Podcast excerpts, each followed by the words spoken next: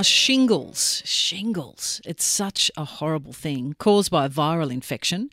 And it did knock me for six early last year when I went to the doctor with these marks on my face, thinking, what's this all about? Even though I only had a mild dose and I was told it was shingles, it absolutely sent me. I couldn't walk, my back seized up. And luckily, though, I got diagnosed and treated early, so it meant I didn't cop it nearly as bad as some people do get when they have shingles, and you can struggle for months, sometimes years. And up to one in three Australians are at risk of contracting shingles.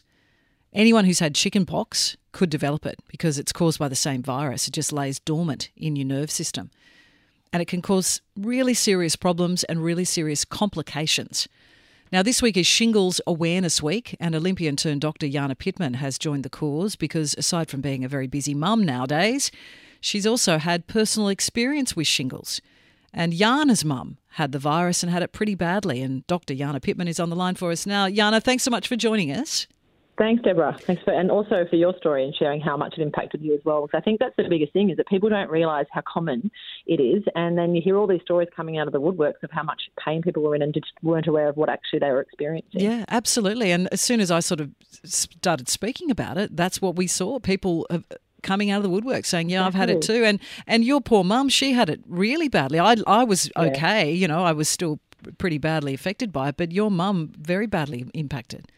That's right. Even 12 months later now, she's had ongoing nerve problems and things that are associated to, and like itchiness over the region where the, the rash actually was. But yeah, actually not, I'd say it's pretty similar to what you had. For about six or seven weeks, she was unable to put clothes on, able to, unable to get out of the house severe pain. Um, and you know, when when she first rang me, she thought she was having a heart attack because mm. the symptoms were so, you know, so so much located to where the virus was was reacting. And, and, um, and I think you know those.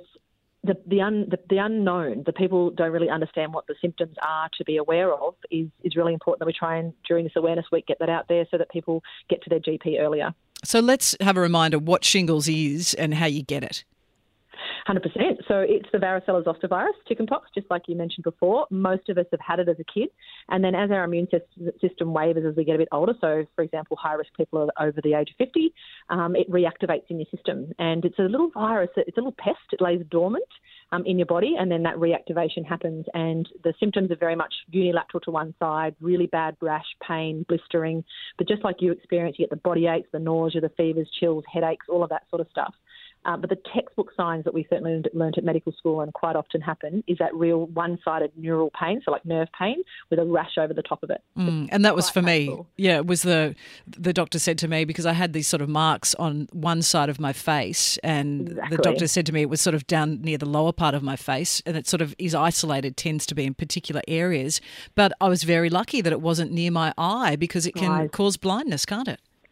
Can. The complications in the eyes are quite serious. So, you know, my mum was lucky it was down in her chest and on her body as well. But, you know, there are hearing problems, blindness, people can get pneumonia. There's, there's lots of side effects that people can can experience. And I guess the key is to, to get to your, to your physician or your GP as quickly as you can um, so that they can diagnose it effectively and then give you treatments and things like. I mean, really, we're talking about things like going and getting hot and cold towels and looking after your body and making sure that you can get that, you know, get that person that one-to-one attention from your from your GP. Because mm, I've I've had lower back issues and I have after having kids, and my lower back sort of seizes up from time to time. And I thought, oh, this is just I'm having a, another incidents of that because I was I was yeah. flat on my back, could not get up. I was literally it, it just completely seized my entire sort of lower back area.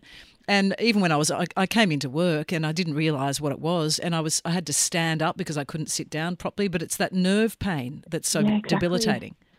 That's right, and it knocks people out for weeks and months. So, and you know, like my poor mum, it's actually called post-herpetic neuralgia, but it's where the nerves continuously have pain and, and discomfort for months later, and it's not uncommon.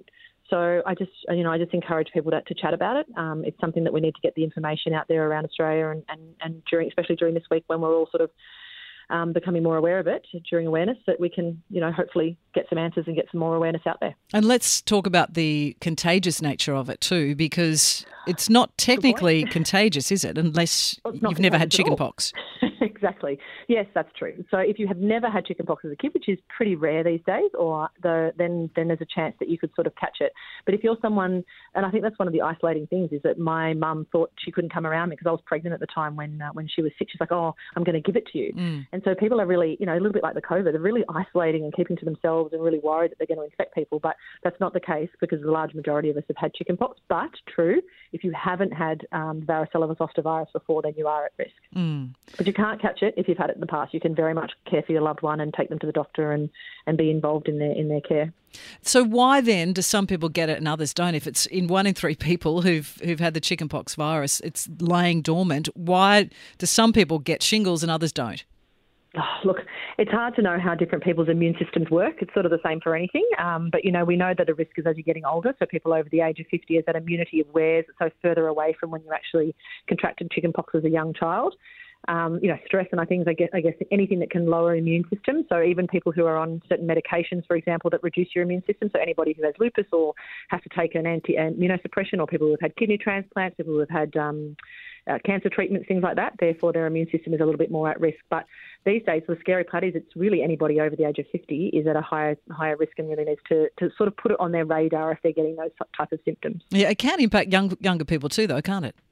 Hundred percent, and I think that's one of the harder things. Is in their sort of twenties and thirties. I had a couple of people when I was starting to talk about this on my social media saying, "I'm only 25. Why am I getting this?" Mm. Um, and I guess it just depends on their immune system. And a lot of us have been through an awful lot over the last few years in terms of you know stress and other illnesses and things. And you know that you never know what your immune system's going to do, and and therefore they are an at-risk group because they don't go and get help because they think, "Oh, it can't be that. I've just got a, a rash from something else." And and obviously that means they seek treatment a little bit later. Yeah, it's it's really set me back when I was told by the doctor. I walked in and said, oh, "I've got this rash and I'm not sure, feeling a bit, un, you know, feeling a bit crook," Unwell. and straight away just said shingles, and I'm like, "Oh, what shingles?"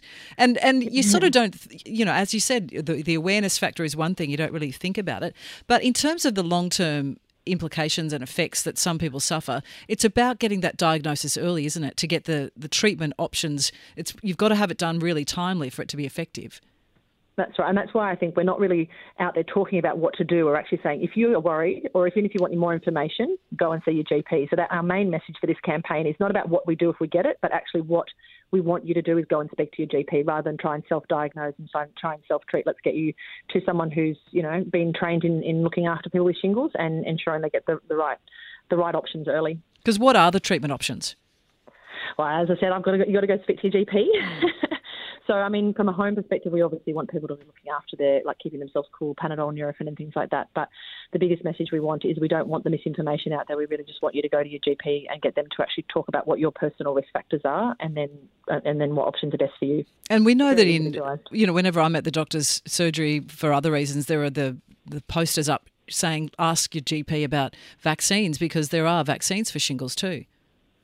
Yeah, and as I said, it really depends on what your own personal risk factors are, and everyone's got very different stances on on vaccination. So I think at this point, you know, we really just want this week people to go to their GP and and and personally chat about it with them and see what's right for them. And how's your mum doing?